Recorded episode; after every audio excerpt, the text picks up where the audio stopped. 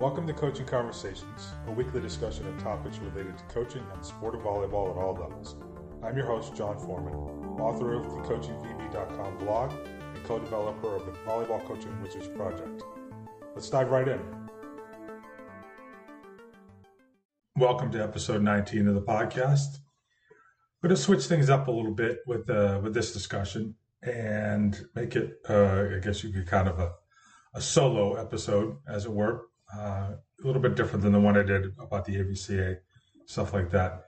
You may recall uh, back in, I guess it was maybe the sixth episode. Let me check real quick. No, the seventh episode with uh, Daniel Smith and Oliver uh, Wagner from Germany talking about the volleyball congress that they had done over there. And they addressed kind of the the stuff that came out of that Congress with respect to more the business side of volleyball. Uh, I, I mentioned in my introduction to that, and I've mentioned at other points discussing this series, that I do want to incorporate business elements into these conversations, and I'm definitely looking to do that in the future. And to a certain degree, the last episode, talking with Beth Lanier about her book, uh, Stop Competing and Start Winning, while it's not specifically about marketing volleyball and volleyball business and that sort of thing, it does certainly uh, approach uh, our involvement in the sport, specifically as coaches, but it, you can look at it much more broadly than that, from the perspective of management, which obviously has business undertones when you think of things in that way. Um, Maybe it's because I'm teaching this sport marketing class at Medai that my thoughts are really spinning in this direction. Uh, but I've, I've been given a lot of thought lately, or at least the formations of, of a lot of things have kind of been going through my mind that I wanted to kind of spin out there and get some responses and, and hear what people are are thinking. Um, you know, it's something I, I put out in a couple of different ways on social media and got a couple of different responses. Um, some of you know, some of them were ones that I was already thinking. Others were things that maybe I hadn't thought of before. Um, so th- that was good. I figured this podcast probably reaches a different audience than the social media posts do. Um, for example, I just had an email, I think yesterday, that came in telling me that this uh, podcast is number one in the volleyball category in Argentina. I have no idea how many volleyball podcasts are being listened to in Argentina, but you know, hey, it sounds good. I guess at least one person in Argentina has been listening, uh, so we'll take it. But anyway, so what I'm hoping for is to get some responses and reactions and ideas and thoughts from you know you, dear listener, uh, anybody that you might share this with, and on the idea of how do we take volleyball from this, what could kind of be described as a as a a niche mainstream sport, which obviously sounds like a contradiction in terms. And let me explain it. Volleyball, by all metrics that are generally presented, is one of the most popular sports in the world when it comes to participation. There are a lot of people who play volleyball on some level or another. What we aren't at this point is a an entertainment business vehicle, you know, aside from participation, obviously, because when you're a participant, there is a clear entertainment value derived from that. And so, you know, let's let, leave that part of the entertainment side of things alone. But think in terms of, do people go to events? Do people watch live events, whether it's on television or streaming? Do they watch highlights of former events? Are they engaged in the sport in a lot of different ways, um, in ways that are similar to the ways that they engage in other sports? In the United States, you can think of the main, the major sports: football, baseball, basketball, hockey, soccer. In other sports, it might be soccer. In other countries, I should say, it, should, it might be soccer and rugby, or maybe it's cricket. You know, and whatever part of the world that you, you're thinking of or you're from, I'm looking at thinking of those things that are kind of entrenched in the the psychology and the participation of non-player, non-coach uh, consumers of a sport product. So it could be talk radio, it could be uh, television, it could be, you know, how things are covered on T V. It could be having a, a you know, dedicated magazines or websites or podcasts, for example, as we're on one right now, um, any sorts of stuff like that. So I'm going to toss out just some things that are going through my mind and some things that I've I've had some feedback on that I think are are, are certainly good ideas and are interesting. Uh, one of the issues that I had when I when I posted into social media is that a lot of, uh, let's be fair, I mean, a big portion of the volleyball English language community is in the United States. That's just, that's just reality. So naturally, a lot of people are going to be thinking about things from that perspective. And obviously it's, a, it's an important perspective. I'm not going to deny that. Uh, but it's not a complete perspective. So, because there are other sports structures and, and perceptions and whatnot in other parts of the world. And I think those are important to incorporate in this. But I'm not going to deny that what happens in volleyball in the United States isn't something that is consequential to the sport overall. And not surprisingly, um, having a professional league in the U S is perhaps the most significant thing that people in the volleyball world can think of as as indicating that our sport has moved to a higher level than it is currently right now. Uh, and uh, I'm not going to I'm not going to argue that. And certainly there is an opportunity to create something quite significant in the world in, vo- in volleyball terms. When Major League so- Soccer started in the U S, that was never going to be the best league in the world. There are too many really strong, well-established leagues in other countries like England and Italy and Germany and South American leagues that there was no way, and obviously there was no funding, to be able to go buy players in that current, uh, the way players are priced. I mean, can you imagine an M L S team shelling out enough money to bring a Messi or a Ronaldo or a Neymar type player at, at the peak of their career to play for M L S? It doesn't happen. You know, Beckham came over late-ish in his career. It wasn't as late as some of the others that have come over. But generally speaking, the guys who demanded high price tags didn't come to the U S during their peak earning years. They came afterwards. And that's a function of both where soccer was in this country and also where U S soccer was relative to the rest of the world, which is not very high. Has the league established itself to and garner quite a bit of respect and develop players that are now going overseas and being viewed as legitimate professionals? Sure. But it's still a long way from being the Premier League or Serie A or, or anything, anything like those.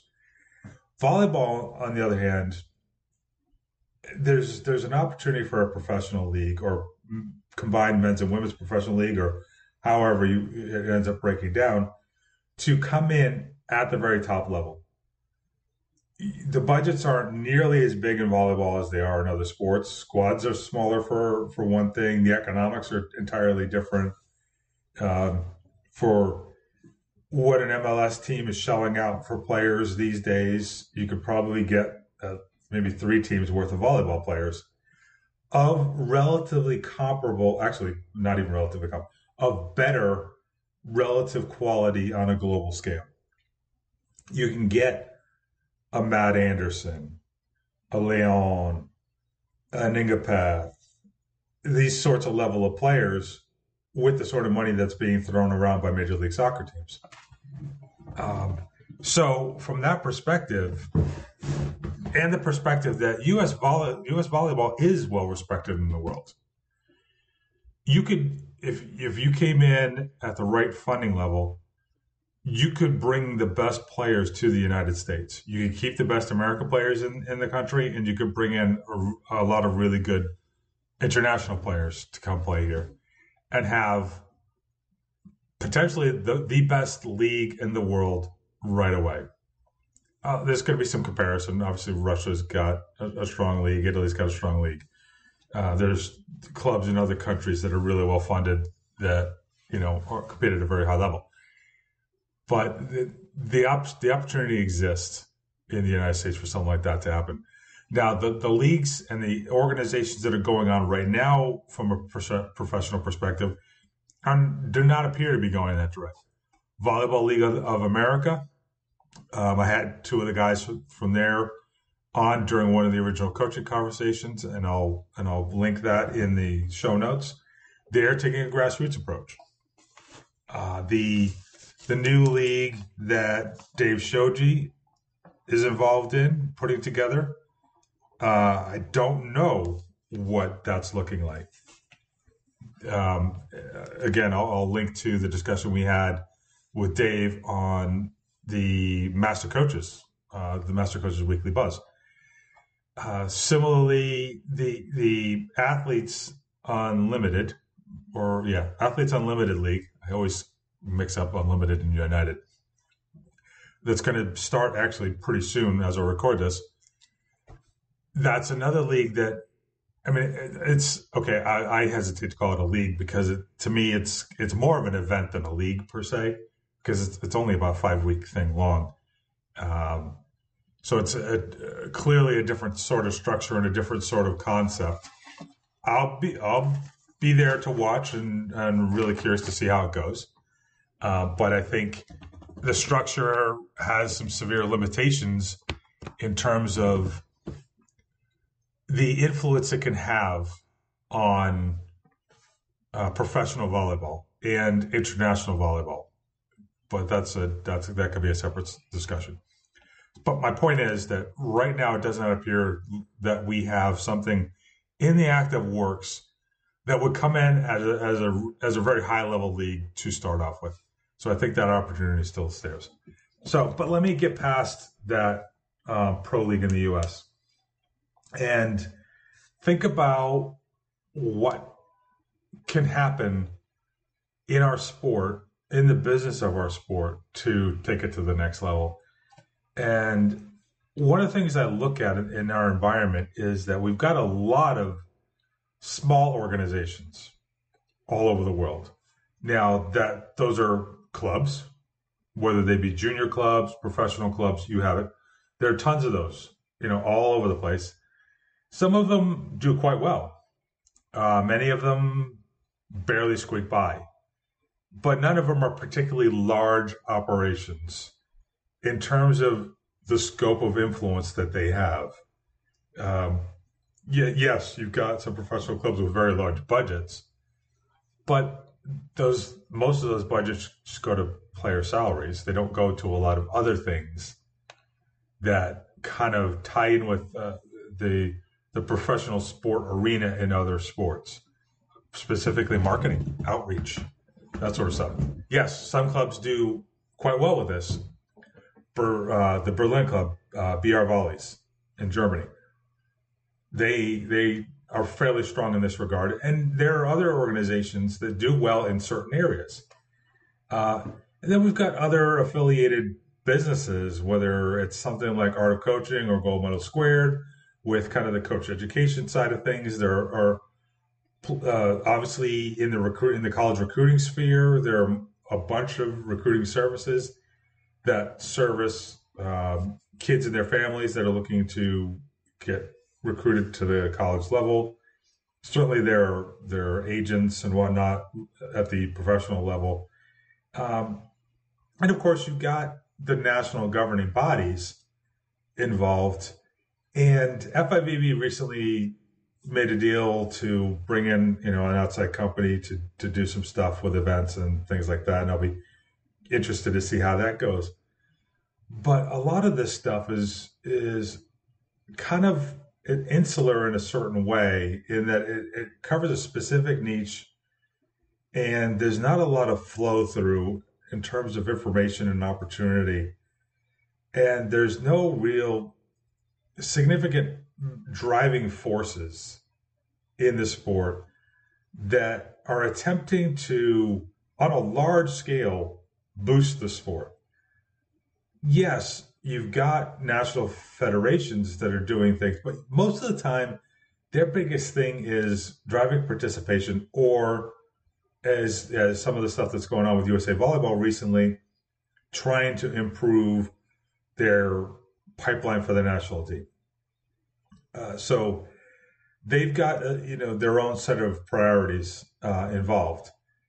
Uh, so I'm trying to think of things that, that go out beyond that and have the potential to to reach people that aren't active participants in our sport or would be active participants in our sport, but could be brought in as spectators, consumers of volleyball as entertainment without the participant side of things. Uh, when I posted uh, the, this kind of question on in my Facebook group, uh, one of the things that came up, you know, B J Leroy made the comment that aside from the Olympics, uh, and volleyball is huge at the Olympics, a lot of spectatorship, a lot of, tends to be quite a bit of T V coverage, both indoor and uh, sand. But beyond that, you have to kind of go back to like the eighties and nineties, particularly with the A V P, for a time when there was a lot, there was a lot of mainstream interest in volleyball. I mean, I remember A V P tournaments being shown live on N B C, so regular broadcast television on Saturdays and Sundays, especially Sundays during the summertime, and it was a it was a it was a big thing, even beyond just volleyball people like I obviously was at the time. Uh, and there was there was a fair amount of marketing and promotions and and a lot of stuff that went into it, and that when A V I mean A V P is just is not what it was back then. F I V B is not what it was, what the A V P was back then. Uh, and, you know, can we, can we get there? Um, uh, that's kind of the question here. Uh, so some of the other comments that came in, uh, Sue Weber from N C S A commented, can we get a volleyball only T V network like golf has, or, or um, soccer has in other places in the world? Uh, it's there's certainly enough content from a, a games perspective that you could do that. You would probably need to have other stuff, uh, commentary shows and analysis and and things that, you know, go in and fill other time slots, because obviously you're not going to have matches twenty-four seven. Well, I mean, you could, but you probably aren't going to. And I think if you do, you lose out the opportunity to get other people engaged from different perspectives. And, and actually B J brought this up, and I've posted about this too, is in volleyball, we don't have enough stories that are being shared and, and sold and promoted. Yes, it happens around the Olympics, and that's part of the whole Olympic production that N B C and others do around the world. I happen to be in, uh, in London, in England, for the last winter, not the last Winter Olympics. Well, maybe it was. Anyway, for and Winter Olympics. The U K is obviously not a huge winter sport, winter's Olympics type sport, but they comp- athletes competing in a, in a couple of different uh, things, and their production, just like the U S production for the Olympics, is featuring those athletes that are competing and and helping people to get to know them and, and give them a reason to support them. And, and and just enriching the whole experience of that. And so I think that's part of what goes into, you know, something like Sue's idea of having a volleyball only T V network, or in these days, you're probably talking a streaming network, which opens a whole new realm of possibilities. Uh, so, okay, that's definitely one side of it. Um, I, I think we also need to have that in the book market, and this is where I had originally been talking about it, is that if you look, if you go to the bestseller list on Amazon or wherever you want to go and look at a book, um, you know, kind of most active books sold, uh, you're going to see, if you look at basketball or football or baseball or soccer, you're going to see a lot of books about people uh, and teams and, you know, kind of history and biographies and, and all this sort of stuff.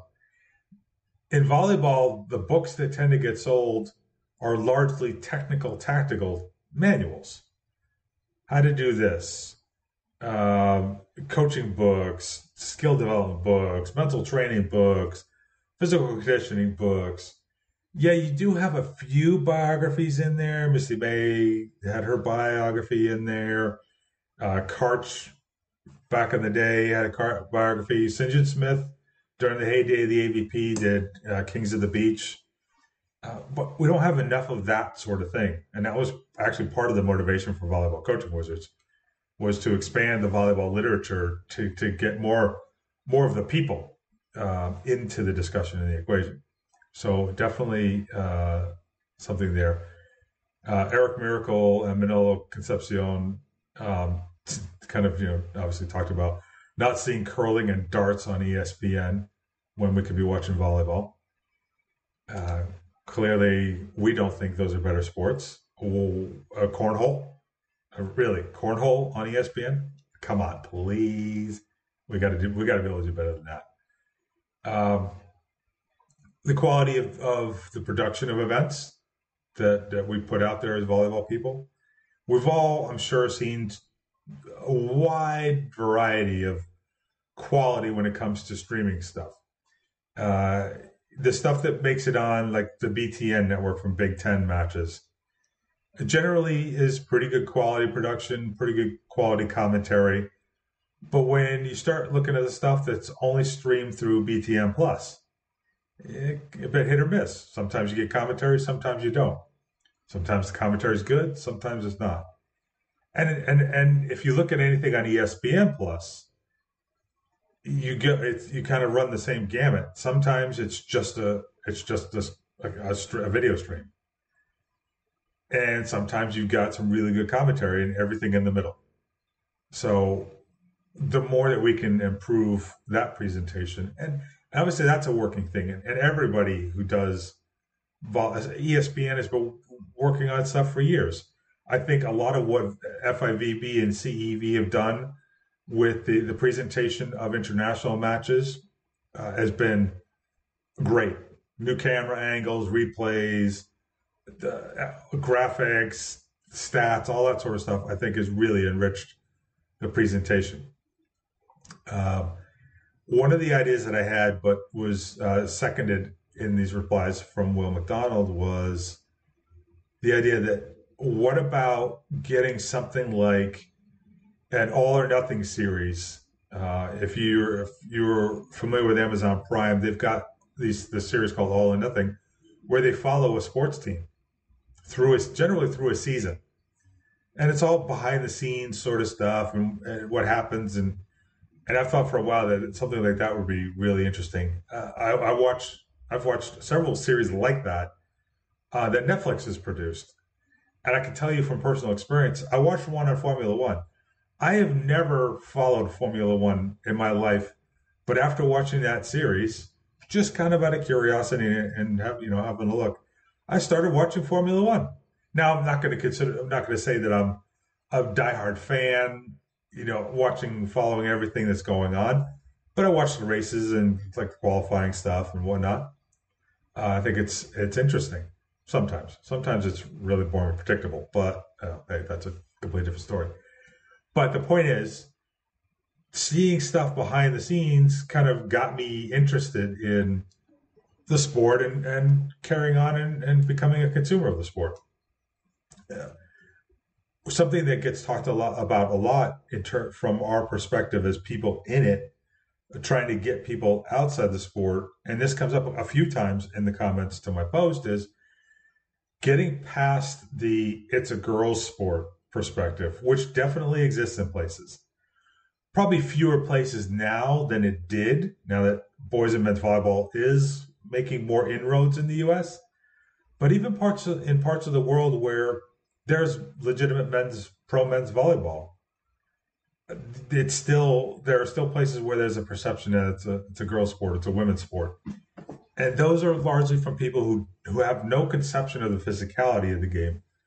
So how do we how do we expose them to that? How do we get them to see how athletic our sport is? Um, somebody in here mentioned finding ways to do comparisons. You know, sh- showing something in volleyball, showing how that compares to a skill in another sport, basketball, baseball.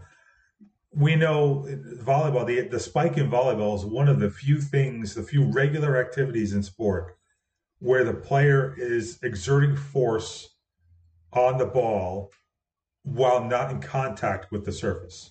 Because you do it, you know, you, you spike the ball while you're in the air. Um, same with a, uh, with a jump serve.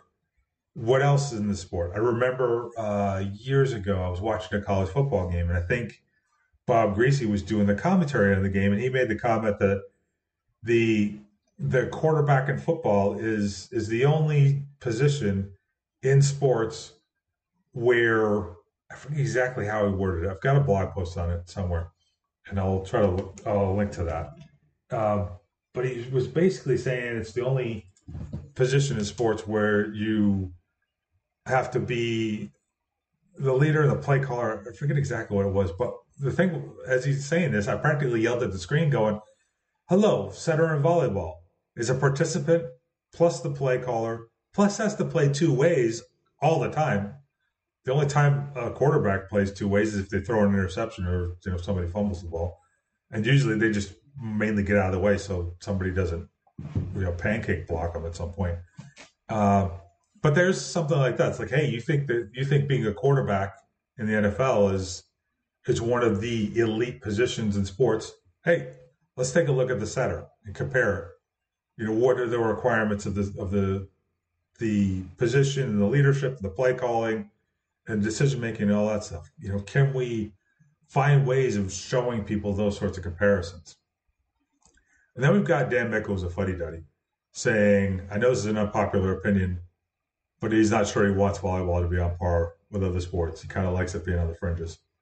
I'm guessing that's kind of a bit of a minority view. I mean, I can understand aspect of it. Uh, but, yeah, sorry, Dan. We're pushing on without you. Um, just looking through, yes, Mark Kirkland was one of the people talking about having more sense of the who the stars are and the stories. And and that used to be the case back in the, the heyday of the A V P. You knew Karch and Saint John and Stoklos and Steffes and Dodd and Whitmarsh and uh, Hovland. And, and, you know, some of them were villains and some of them were heroes. And maybe on one week somebody was a villain and next week they were a hero. And so there were always a lot of storylines. Uh, so there's that aspect to it. Um, Jeff uh, from Texas Women's talks about, you know, the importance of, of women's sports being on par with men's sports. And that creates a, a very interesting question with regards to volleyball, because in the U S, women's volleyball is much, much bigger than men's volleyball, even despite the growth of the latter coming along. Uh, and, and from a business perspective, I, I think it would be it would make a lot of sense for there to be a joint men's and women's league, if for no other reason because of the economies of scale. You can use the same facility, you can use the, the same support personnel, uh, you have the potential to attract different sets of sponsors and, you know, people who want to be engaged with your sport because of the audience you reach, uh, things like that. So, and a couple of people also brought up the idea, and this is more from the participation side of it, is getting, uh, being able to get people in the sport for less cost.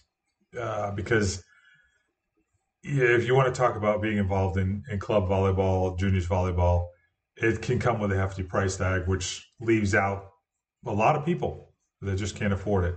So can we find ways of giving people in less economically um, well-off situations the chance to be involved in our game and not excluded because they can't afford it. Uh, so, that, you know, those are just some of the comments that came up. What I'm th- the, the idea that's floating around in my head is, could we develop an organization or a set of organizations whose primary focus was marketing volleyball. Obviously, there would need to be some sort of revenue stream uh, associated with this to make them sustainable. Um, otherwise, they just become charities, and as soon as they run out of money, then you know that whole production stops, and you don't want that to happen. But if you, we can have some places who are really taking a big picture view of things and, and collecting information and trying to understand how people engage with the sport and, and how others outside the sport look at it, that, you know, minds that could potentially be changed or, or ideas that could be influenced or, or latched onto if it's, if it's something that's kind of a, an inkling of an idea. Uh, this, so this is where, you know, I really like to hear ideas. Um, what can we do to market our sport better? How can we get people into our game in ways that aren't directly involved in participation? And, and you know, I've had a conversation with a couple of people at this point. What about video games? There's FIFA soccer, there's Madden football. Those are hugely popular games, and they're not played by people who participate in the sport. Some do, and some did, but a lot of them never did. How many people that play Madden never played football on any level, except maybe in the backyard with their friends? Um, we can, if we had our own game or games, could we attract some people like that? So what, what would it take to develop a comparable sort of game for volleyball? Uh, what else is out there that non-participants in other sports used to engage in, and with their the, the sports of their interest? Fantasy, fantasy uh, baseball, fantasy football, all that stuff is big. Fantasy volleyball, obviously that probably ties in uh, pretty closely with having a, a professional league that you can focus attention on. Uh, certainly, there's also things like the Olympics and Volleyball Nations League (V N L) and other, you know, international, multinational sort of competitions. Uh, so maybe there's some options there. What else? I mean, this is what I want to hear from people. What, as a fan of some other sport, what do you do that engages you with that sport that is, doesn't involve you actually being a participant, but more a spectator, a fan, that sort of thing? So give it some thought. Let me know. You can hit me up on, on social media, post something, Uh, tag me in it, uh, record something, a video, whatever, post your comments. I, I want to hear it. I want to I want to get some ideas, and maybe we can get some people going and thinking about this stuff uh, and have some f- further conversations. So that's it for this week. Um, hopefully I got some some of your, your thoughts and ideas flowing, and we can all work together and make this sport as good as it really deserves to be. Have a good one. Thanks for listening. Check out the show notes on the website, coaching v b dot com, for links and further information about this episode. You'll also be able to find the complete back catalog of prior coaching conversation. While you're there, you can sign up for my mailing list. Members find out in advance what conversations I'll be doing next and can submit questions if they like. If you'd like to support this podcast, go to patreon.com forward slash coachingvb. Patrons get early access to every episode, as well as other special benefits along the way. I'm always interested in hearing what you think about coaching conversations and ideas you might have of topics and or guests for future episodes.